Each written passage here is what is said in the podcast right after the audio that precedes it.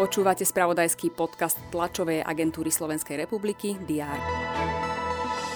Prezidentka udelila štátne vyznamenania 33 osobnostiam. Dánsko má nového kráľa. V Melbourne sa začal prvý tenisový Grand Slam roka.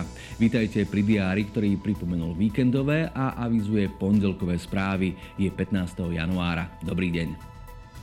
Aj v súvislosti s predvianočnými tragickými udalosťami v Prahe avizovali zástupcovia rezortov školstva a vnútra kroky vedúce k zvýšeniu bezpečnosti v školách.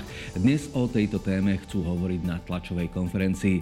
Pripomeňme, že sa v súčasnosti finalizuje bezpečnostný audit pre školy. Špeciálny prokurátor Daniel Lipšič zvolal tlačový briefing, na ktorom bude hovoriť o prípade vraždy na Zámodskej ulici, ku ktorému došlo v októbri 2022. Útočník, ktorý zastrelil dve osoby pred barom Tepláreň. Primátor Trnavy Peter Bročka chce oboznámiť s výsledkami referenda o parkovaní, ktoré sa v Malom Ríme konalo v sobotu. Účasť v ňom dosiahla približne 30%, jeho výsledky sú neplatné. Primátor ho i tak vníma ako impuls a podnet pre zlepšovanie systému parkovania v meste.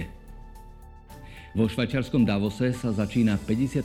zasadnutie Svetového ekonomického fóra. Tento rok sa koná pod motom Obnova dôvery. Podľa organizátorov má odkazovať na znovunádenie viery v to, že dokážeme súčasné krízy prekonať.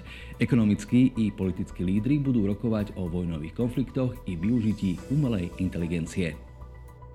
Národnostné divadlo Táľa v Košiciach vo štvrtok odohrá svoju druhú abonentkovú premiéru v aktuálnej sezóne. Bude to veselohra Milana Fusta, Teta Máli. V hlavnej úlohe majstrovskej a milej manipulátorky sa predstaví Eva Krekš. Ďalšie detaily priblížia činovníci divadla na dnešnej tlačovej konferencii.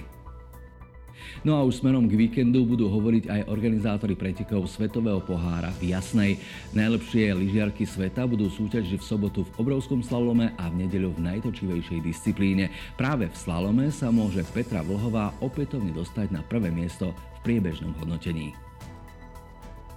Majte úspešný začiatok týždňa, prehľadný aj so správami TASR na weboch Teraz.sk a TASR TV.